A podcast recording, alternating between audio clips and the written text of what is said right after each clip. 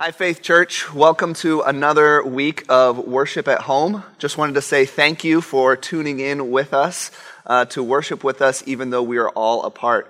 Uh, also, a big shout out to our missionaries, both back on temporary furlough and around the world, who are tuning in. Uh, it's awesome that you guys get to worship with us and be a part of the Faith Church body in a, in a more real way, in this sense. So, uh, thanks for tuning in. You know, this is our third week in our Life in the Spirit series, and today we're talking about the fruit of the Spirit. Not them individually, but Right. as a whole. Yeah, exactly. Yeah, and uh, I wanted to start by, uh, as I was, you know, studying for this sermon, I kept remembering a traumatic moment in my high school life where it was made abundantly clear to me that the fruit of the spirit were not necessarily evident in my life at that moment. I was doing chores with one of my brothers. It was my youngest brother and my mom, and we were raking out leaves, right? And we had two rakes, and one of them was this old rickety one with a metal handle, and the other one was this new nice one with a foam handle. Mm. And my brother was using the foam handle one, and when he set it down, I grabbed it and started using it. And when he came back, he was like, "That was my rake," and we started arguing, and we ended up fighting. And I'm fairly certain we came to blows. That I prevailed, and that my mother looked at me and said, "I thought you said you were a Christian." Mm. I bet that cut deep. Yeah, that did cut deep. Um, that cut really deep, and it, it's it was one of those um, moments where I understood why we use the word hypocrite to refer to somebody who says, you know, they have these beliefs, but their beliefs don't match their behavior. Actually, right now would be a great time uh, for all the kids that are watching to pause the video and ask your parents to tell you about a time that their beliefs didn't match their behavior uh, because this isn't just a kid thing. This is something you know all of us wrestle with, and Yeah. this is why we're studying the fruit of the spirit because we want to see how do we grow in our beliefs, transforming our behavior, our behavior matching our beliefs. Right? Yeah. I think a big part of the problem is that beliefs don't automatically equate to changed behavior. Right, You know, right. we may believe God loves us, Jesus gave himself for us, and be just as messed up and anxious and despairing as anybody else. Uh, We have to do something with those beliefs uh, to drive them into our hearts to result in change behavior. They have to target something even deeper within us, and it's what we love most. But we're going to come back to that at the end. All right, Joey. So we can establish or maybe agree on the fact that our behaviors don't always line up with what we Right. profess to believe. Um, why is that not automatic? Like, why, why is it so difficult for our behaviors to line up with what we say believe? That when we place our faith in Christ, it's not just this automatic change, Yeah, but it's I- something that maybe we wrestle with for a long time. N.T. Wright says this, and we looked at this a couple weeks ago. Just because you live in the Spirit, that doesn't make following the Spirit's direction automatic. Right? And that's what we've seen in Galatians 5 that we both are living in the Spirit and led by the Spirit, and we have to choose to walk by the Spirit, keep in step with the Spirit. Eh, This is what Wright's saying. You have to choose to do that, uh, and you can. And so how how we sort of see where we're going and, and how we're growing is measured by the fruit of the Spirit. I mean, that's what this series, Life in the Spirit, is is all about. It's about choosing to participate with the Holy Spirit in the work that He's doing in our lives. Uh, it's about that slow, gradual, incremental process of growth in virtue, in spiritual fruit, to use Yeah. Paul's word for it. Yeah. So let me pull up the uh, the schedule here. Uh, so you can see this week we're talking about fruit of the spirit, and then we're actually going to spend time every you know one a week for the next nine weeks talking about each of the what I'm calling the nine flavors of the one fruit of the spirit. And I'm guessing you're going to get to that a little bit later as to why it's the fruit of the Spirit Right. and not the Right. fruits, plural, of the Spirit. So we'll Yeah, get to that. So today we're going to look at the fruit of the Spirit, the nine flavors, contrast them with the works of the flesh. So uh, this morning we're looking at three main headings Okay. flesh, fruit, and flavors. All right. Like the alliteration there. I love it. flesh, fruit, and flavors. And there's one thing I want you to remember from this morning. It's this that the Holy Spirit, because of our new life in Christ, our life in the Spirit, the Holy Spirit grows in us one fruit with nine flavors. Okay? All right. One, one, fruit one fruit, with nine flavors. nine flavors. Yes. Remember that. All right. One fruit with nine flavors. But before we get to the fruit and the flavors, We're starting with the flesh. Let's start with the flesh. Look at uh, Galatians five nineteen. It's it's right here in the middle of this paragraph that we've we've been going back to over and over uh, the the last couple of weeks, uh, and and it's. In this paragraph, Paul is, is contrasting the way of life that's kept in step with the Spirit with the way of life that gives into the desires or the, the over desires of the sinful nature. So in 519, he says, Now, the works of the sinful nature or the flesh. Yeah. So he's using the word flesh, and we talked about this the last couple weeks. That means my sinful nature within me Right. are evident. And then he gives a list. Now, in this list, and, and we could read it real quick, it's, it's sexual immorality, impurity, sensuality, idol- idolatry, sorcery, envy. There's 15 different things, I think, if I did the math right. Okay. 15 different things, four different categories. Right, the first three have to do with looking for intimacy in wrong ways. Okay. Two have to do with religious, uh, like ways to, to kind of mess up religion or worship. Uh, the last two are typically pagan. They're kind of the things that, that oh, well, those pagans without any morality do. But the eight in the middle are social sins. They're the things that we do to each other. And, and it, this isn't an exhaustive list. Right. Okay, so this isn't, you know, the 15 possible ways to sin, and if it's not on the list, then It's then- okay. Yeah, Yeah. It- it's a representative list. These are like the the types of sins. Okay, but Paul's point with this list isn't to catalog sins; it's to show the Galatians reading this letter um, how deeply the sin, their own sinful natures are being manifested in the church. Yeah. Okay, it's not like he's saying there are people out there who act like this, but we in the church are are led by the Spirit and filled with the fruit. He's saying, you know, you guys have been fighting over and back and forth about the law and how it should be applied, Yeah. and look what that's led to. And he lists some of those things, right? You know what? Listen to uh, Eugene Peterson, his paraphrase of, Yeah. of the Bible called The Message. He puts it this way uh, He says, It's obvious what kind of life develops out of trying to get your own way all the time, about the, the selfish self centeredness that earlier in Galatians Paul talks about being at the root of our sinful nature. Uh, repetitive, loveless, cheap intimacy, uh, a stinking accumulation of mental and emotional garbage, frenzied and joyless grabs for happiness trinket gods, magic show religion, paranoid loneliness, cutthroat competition, all consuming yet never satisfied wants, a brutal temper, an impotence to love or to be loved, divided homes and divided lives, small minded and lopsided pursuits, the vicious habit of depersonalizing everyone into a rival, uncontrolled and uncontrollable addictions, ugly parodies of community. Mm. I could go on. Yeah. When when you read it like that, it's much easier to see our own sinful nature and our own faults in that list. That maybe when we read it in the ESV and see sorcery, like, oh, I don't struggle with that. Right, right. But- That's not a problem. Yeah, but when we But hear magic show religion, yeah, wanting Yeah. God to show up and do big things so I know He's real. Yeah. we see ourselves in, in the list. And, and, and that's scary because Paul goes on to say, after giving this list of sins that we all see ourselves in, he goes on to say that those who do such things will not inherit the kingdom of God. Wow, and that's not a scary statement at all, right? No, no, totally, yeah, totally comforting. but but I, I do want to pause on this for a minute because I want to talk directly to the person who heard that list of sins and saw themselves in it. It's like, oh my god, that's that's that's me. Like I'm I I love Jesus and yet I keep doing these things. There's a great there's a classic story about the the British 20th century British novelist Evelyn Waugh. Uh, Oh, yes, yeah, very right, familiar That guy, it. right? Yes. Yeah, he wrote Brideshead. Revisited. He was a journalist. Blah blah blah. Anyway, he um, he was once at a party at a dinner party. He was invited as a guest, and uh, there was another guest there that he was just incredibly rude to. And his hostess called him out on it. She said, "How can you act that way and call yourself a Christian?" And his response is classic. Uh, He says, You have no idea how much nastier I would be if I were not a Christian. He says, Ah, Without yeah. supernatural aid, I would hardly even be a human being.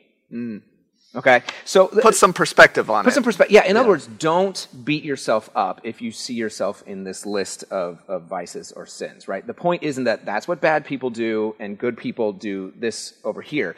The point is that people who are living life in the Spirit are less and less characterized by doing these things. Yeah. habitually, regularly, continually, uh, gleefully, even. Yeah. Right. Uh, look back at verse 21. That's that's Galatians 5:21. That's where he said, uh, "Yeah, I warn you, as I warned you before, that those who do such things will not inherit the kingdom of God." I, I highlighted the word "do" to emphasize, like this word carries the flavor of "do continually." do habitually, do Yeah. Joyfully, right? So Without remorse, maybe. exactly. So Yeah. those who do the works of the sinful nature uh, and run to it and enjoy it and love it, it's like those who do that are should look at themselves and say, "I may be giving evidence that I don't have the Spirit of God." Yeah. Because those who have the Spirit of God will be doing those things less frequently, less often, right? And with repentance. Right. Without the joyfulness of running to those Right. sins. Yeah. So he's not saying somebody who falls into one of these sins has now lost their salvation or something like that, because you can't. Right. Uh, he's saying those who, who give into these things but but repent and are remorseful and continually walk away from them are giving evidence that yeah the spirit is still working on Yeah. me Yeah. and, and growing this fruit in me but there's another group of people that I, I want to talk to directly, and that's that's those who are maybe on the fringes or the edges of a Christian community, uh, or coming, you know, who were part of a Christian community growing up and then have come out of it and are saying, like, you know, I look at my my Christian friends and I look at my non-Christian friends, and my non-Christian friends seem to be so much better. Like they have more fruit than my than my Christian friends do, who supposedly love Jesus and are being transformed by the Spirit. Like Yeah. that that by a lot of people is taken as evidence that well Christianity just can't be true. Yeah. If non-believers are better people. and it's easy to look at a church and know people and say, well, you're, you're a hypocrite. We're Right. all hypocrites. Right. Because we're not loving the way we're supposed to, or we don't uh, forgive the way we're supposed to. Yeah, or I feel more love, more acceptance, more patience from people outside the church than I do Right. from people inside the church. And if that is your experience, I mean, I, I feel I feel for that person because I've experienced that Yeah. too. Um, but it doesn't automatically mean that that Christians are somehow doing things wrong. What, what it probably means is that because here's the thing: people start at different levels Yeah. in terms of their ability to act uh, in the ways that are socially, morally acceptable. Yeah. Okay, so a person who starts with and is raised with basically no ability to socially conform in morally acceptable ways um, may be spiritually changed and still look much more deplorable than the person who has never been spiritually changed but has only learned to morally restrain their heart and hold themselves back through prideful self control or whatever Yeah. right? It's kind of like Evelyn Waugh. I mean, he's saying, I started down here, and without Jesus, I would barely be human. Yeah. Well, a lot of people start way up here in terms of their ability to kind of keep the rules. And so they look so much more fruitful. But there's a huge difference. There's a huge difference between a spiritually changed heart, a new life, a heart that is living by the, the life of the Spirit. There's a huge difference between a spiritually changed heart and a morally restrained heart. Spiritually changed and morally restrained. That's a Are- good they're distinction. not the same Right. thing. Yeah. That Yeah, distinction. we is know a lot of great people who are simply morally restrained, and that's great. Society doesn't work without morally restrained, unsafe right. people, Right. right? But that's not the same as being spiritually changed, and it doesn't really.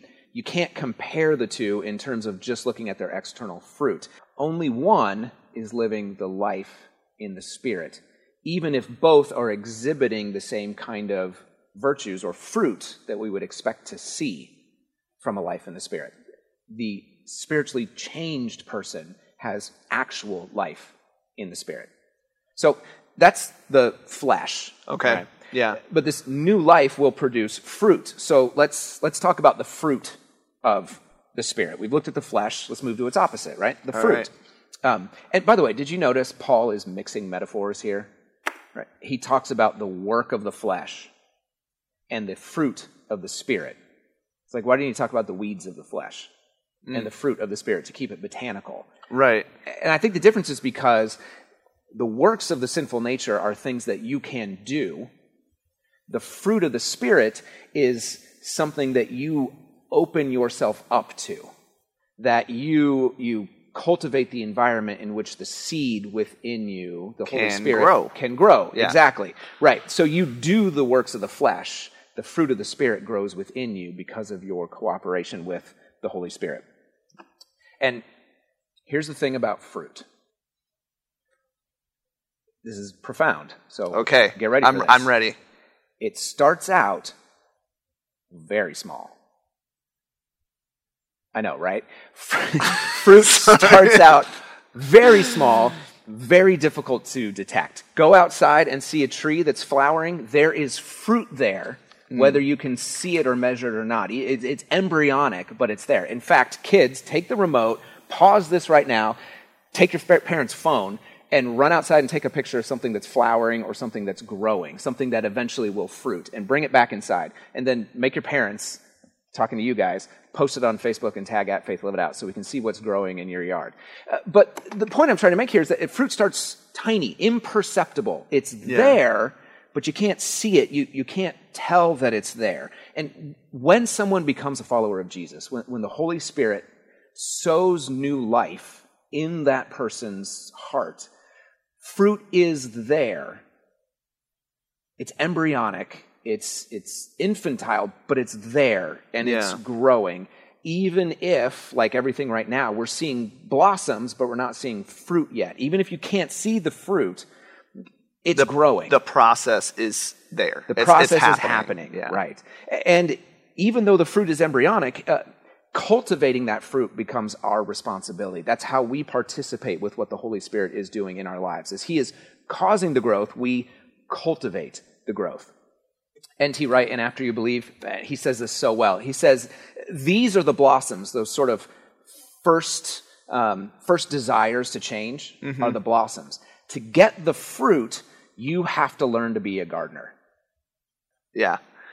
So growth in the spirit isn't just for mature Christians. It's not just mm. for new Christians, but it's for all Christians. Right, because we're all growing and beginning to grow the moment we become Christians. Right, but there's a little bit of a tension there that Yeah. I feel like sometimes our growth in the spirit doesn't happen as quickly as we want it to. Yeah. Or we don't see the fruit as quickly as we want it to. Right, because the seeds are still germinating and you can't Yeah. see them. So a few days ago, I was working with our daughter Hazel to grow this grass. That she got this little grass growing kit from one of her teachers, and uh, you know we put the dirt in this bowl, we put the seeds in, we watered it. The project was awesome, and I'm I'm so thankful for her teacher for sending it. But nothing has happened yet. It's been days, and the bowl is just sitting there on the windowsill. And every Right. time she sees it, she's like, "See, see!" Like she wants to see the grass grow, Yeah. and every time it's just a bowl of dirt. Right. So hopefully we didn't kill the grass and it will eventually grow, but I feel like sometimes we, we might be like Hazel in that we want to, as soon as it, we plant the seed, we want to see it grow. Yeah, right. And we don't always see that. Yeah, we want immediate growth, or sometimes we're we're looking at other Christians who are bowls of dirt right now, and we're, Yeah. we're like, "How come you haven't grown like me?" I mean, I know I've had twenty more years than you, but seriously, Yeah, how come you haven't yeah. grown and shown this fruit yet? It's like, well, we're at, we're at different processes in this growth, but the point of using an organic metaphor uh, or a botanical metaphor that Paul uses is growth is it is gradual, but it's there and it's inevitable. If you have the Holy Spirit, if you are Yeah. led by the Spirit, as he says, if you live by the Spirit, and he says we do as believers, then you will see growth in fruit. It may Yeah. be, you may be, you know, a bowl of dirt for years, but that seed is germinating somehow and it's Yeah. beginning to grow, whether you see it or not. So be patient with yourself. Yeah. Yeah, yeah. So growth in the spirit, it's gradual, it's it's mysterious, it's sometimes invisible, and you can really only see it uh, when you come back over periods of time to measure it. Like those seeds, right? Every day you're like, I see nothing. Like, but if you look now and you look in two weeks, you'll be able to see measurable growth. You can never stare at the seeds and watch them grow Yeah. right? You, Unless it's a time lapse camera, but Yeah. even, so you, you can measure it, but you can't see it happening. And I think some of us are being measured right now in quarantine. Yeah. Some of us are being measured, and we're saying, you know what? Two years ago, I would have never been able to deal with this. I would not have been as patient. I would not have been as joyful as I am. Like this is the Holy. This can only be described as the Holy Spirit working in me. Yeah. Other of us are, others of us are being measured and saying, you know, I thought I'd been tested in the past, but this test is showing okay, I've grown, but maybe not as much as I would have hoped. Yeah. So before we get to the flavors of the Spirit, because we've talked about the flesh and Right. fruit, why is it singular? Why is it the fruit of the Spirit and not the fruits Right. of the Spirit? Right, yeah. It's a great question. And I, I brought it up here because I want to highlight this that this is bad Greek grammar. Paul says fruit singular, and then he lists nine of them. These are not nine distinct, distinguishable fruits. Okay. And now, the gifts of the Spirit, the gifts like healing and prophecy and speaking in tongues and some of those really, you know, those things we see in Acts and other places, like those gifts are distinguishable, individual. You can have one without having the others. Right. Right. Right. The point of fruit being singular is that if you are growing in the fruit, singular, you will be growing in all nine flavors.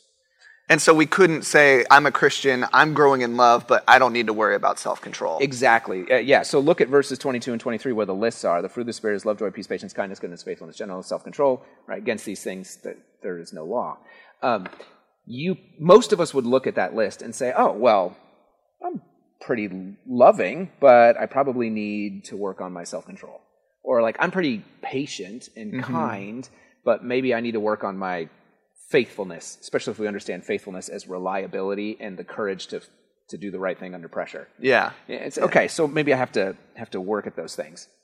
Maybe, uh, maybe I'm good at peace. Right? I'm I'm fairly peaceful. Yeah. But what if I'm peaceful because I don't care about anyone else, or I don't care about myself? Or maybe I'm peaceful just because I avoid conflict at all costs. Right, right, right. Or, or maybe you're so loving and joyful that uh, people love meeting you. You love meeting and making new friends, but you're so unreliable that you can't keep any of your friends. You're not faithful. yeah.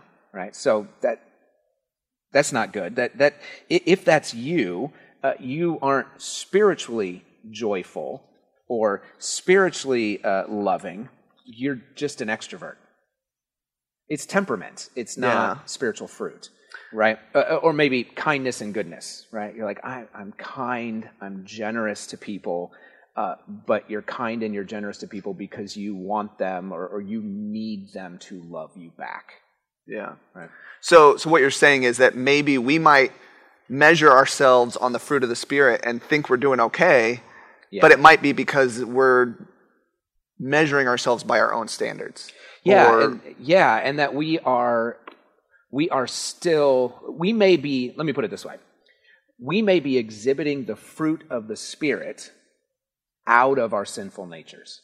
A lot of us we can naturally exhibit the fruit what looks like the fruit of the spirit but out of our own sinful selfish desires to be loved or accepted or you know brought into a group or to be respected Yeah. or something like that So Paul's point is that if we're growing in the fruit of the Spirit, singular fruit, we will exhibit in some ways all nine of the flavors. Right. If you say, hey, I'm growing in gentleness and kindness, but you're not growing in the kind of faithfulness that is courageous Yeah. um, because you're just afraid of offending people, so you will never say a hard thing to someone, you'll just always be very, very kind and generous to them, Yeah. you're not growing in the fruit of the Spirit. Because the fruit of the Spirit, you will grow in all nine of these flavors at the same time and more or less to the same degree. So let's look at those nine flavors. Okay, but before we go to the flavors, do you know what's not a fruit of the Spirit? Character issues that Paul describes in Galatians 5 22 and 23. See, competencies can be developed externally, uh, character has to be grown. Uh, there's an internal development of uh, complexity. Yeah. You know, uh, I, I recently stumbled upon a bunch of videos of our daughter Anna when she was a baby, and when she's Yeah. like one year old, two years old. Right? She's nine now. Okay, and now that she's nine, she's not just a nine years bigger version of a baby Anna. Right. Like she's changed, she's developed, she's grown more complex as a as a person, as an organism. Okay, Right. you can you can make something bigger, like you can make your skills bigger the same way you would make a pile of dirt bigger by just throwing more dirt on it Right. but that's not complex organic development and growth. The fruit of the Spirit is, is a complex organic growth uh, within us of these character traits. See, some of us are trying to grow our competencies and we're ignoring the growth of our character. Whereas we're basically giant baby Christians. Mm. We've been Christians for 30 years and we're really good at making a difference for Jesus, and our character is still infantile. Yeah.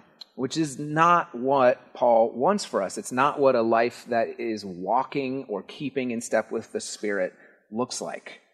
So, the flavors, okay? Yeah. One fruit, nine flavors. Let's buzz through these flavors real quick. Love. Right? Love heads the list. That makes sense. It's God's love shown to us in Jesus that we then show to other people. Uh, joy.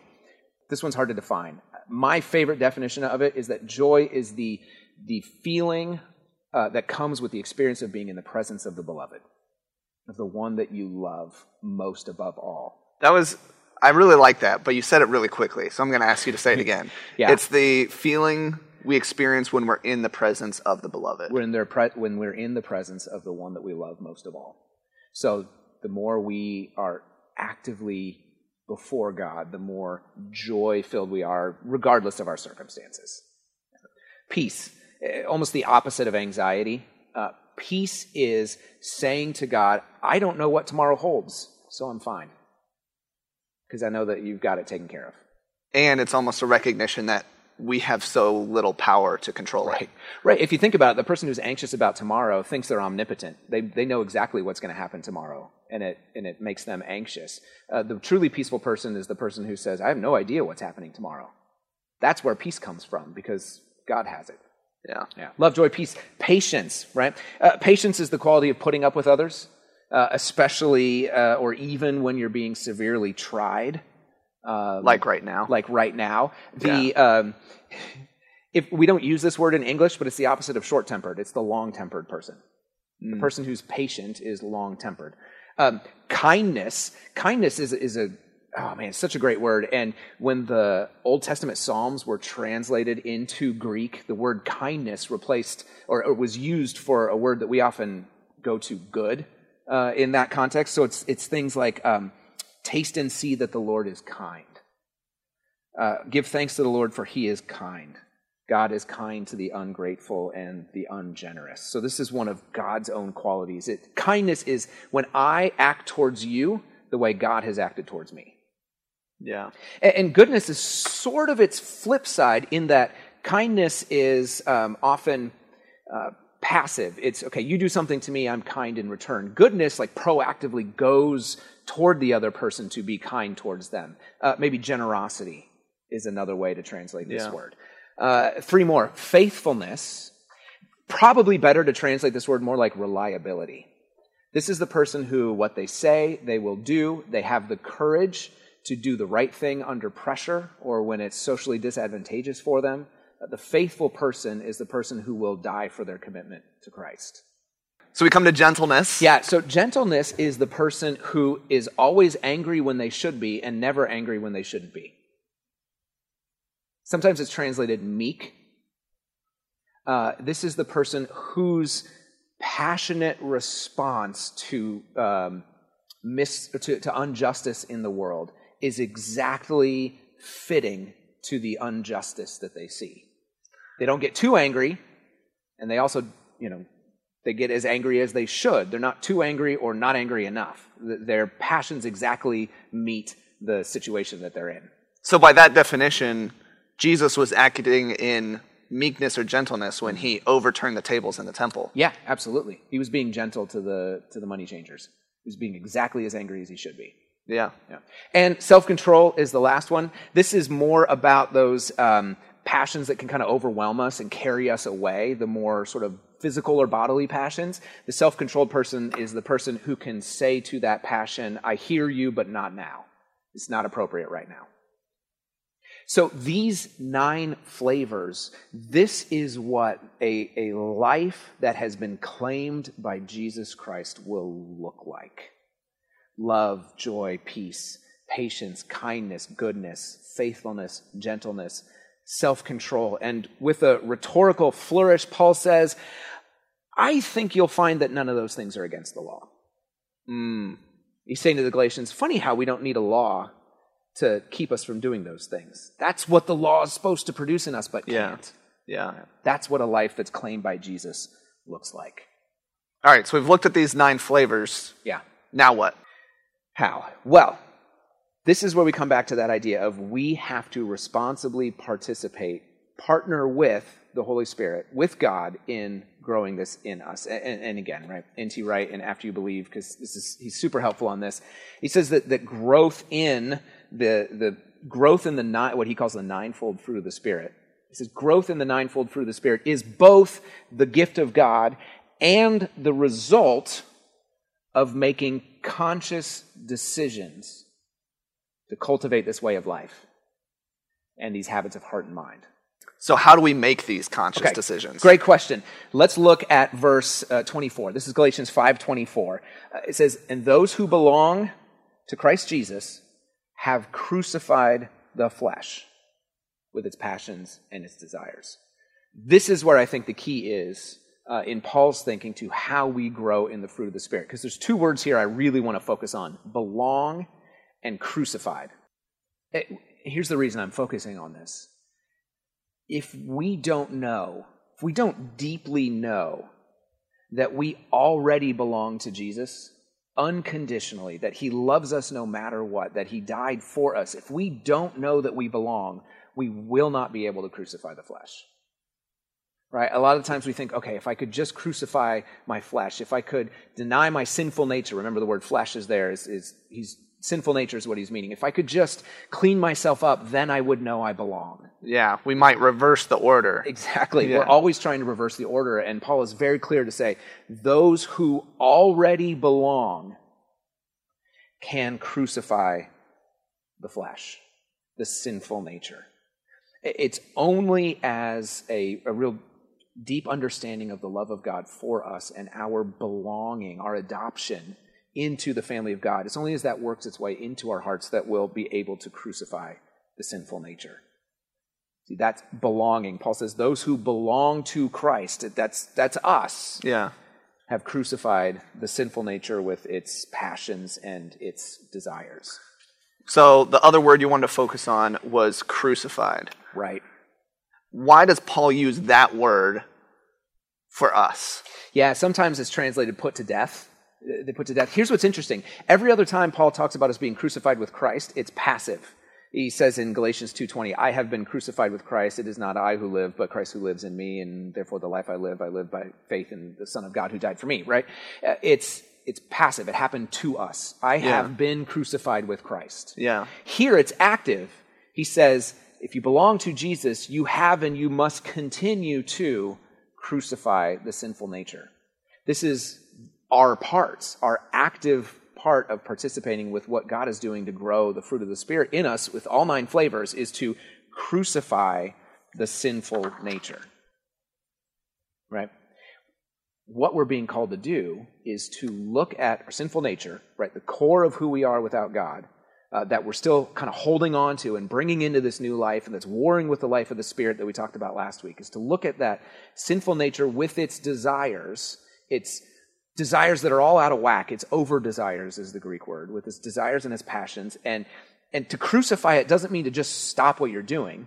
It means dial in, examine yourself like a gardener would, examine the desires of your heart and, and tell your heart, because of what Jesus has done for me, that is not the way my heart's going to work anymore. Because Jesus gave himself for me, I am not, my heart is not going to go looking for what only Jesus can provide in all of these other places. Find the thing that your heart longs for more than God, and that's the desire that has to be crucified, that has to be put to death, that has to be given up. And it's a, it is a tough road to hoe. Yeah. Uh, no. No Gardening gardening, pun intended. Exactly. right. We we have to say to our hearts, like your desire to be loved is leading me to do all sorts of things that I shouldn't do, and I so desperately want to be loved by other people that I know I am, I am doing things that hurt myself and hurt them and hurt my relationship with you. That is not the way my heart is going to work anymore. We may have to, to say to our hearts, I mean, your longing for peace has led you to make decision after decision after decision that is all about looking out for number one right? And you are so proud of the fact that you you chose the right school and you got the right job and you chose the right spouse and the right retirement portfolio that that you know you so arranged your circumstances so perfectly that you have nothing left to worry about except that it's all going to go away. Yeah. And we have to say to our hearts, all those things are not my security. God is my security. Right? And we could go on and on with more more examples. All of our grasping after connection and intimacy and love, all of our sort of uh, desire for beauty or for connection, they are all they are all our soul's desire for Jesus being counterfeited by all these other things in the world. So to crucify the flesh, to crucify the sinful nature, means to continually tell our hearts and remind ourselves right that God is what is most important. Yeah. And whether it's uh, you know, an illegitimate love or peace or finding self control or these other things out of our own sinful nature, right. we're reminding our hearts that no, God is the one who supplies our every need. So, the question I think people have to ask coming out of this morning in your time of worship with your family or friends or, or however you did it is what are my ultimate desires? What's the ultimate desire that is pulling my heart, that is guiding my life, that is, that is dragging me towards it? Um, there are moments in my life, moments, short, fleeting moments where that's Jesus. But most of my life is the slow, gradual process of crucifying and re crucifying the same sinful desires over and over and over again. The desires for good things made ultimate so that Jesus can have that primacy of place. Yeah. The more beautiful he is in our lives, the more we will grow in the fruit of the Spirit. Tough work. Do you want to pray for us? Yeah. Heavenly Father, uh, we thank you for giving of yourself, giving us your Holy Spirit to indwell within us. We thank you that we even when we can't do it on our own, we know that you are growing this fruit within us. Father, I pray that you would help us to crucify our sinful natures, that we would remind our heart continually that which is most valuable, that which is um, most important, and that is you uh, in being in your presence. Thank you for your word uh, that we have to be able to study and learn about how to grow, uh, how to uh, grow to love you more. And it's in Jesus' name that we pray. Amen. Amen. Thanks for being with us this week. We will see you next week on Mother's Day for love. Love. You heard it here first.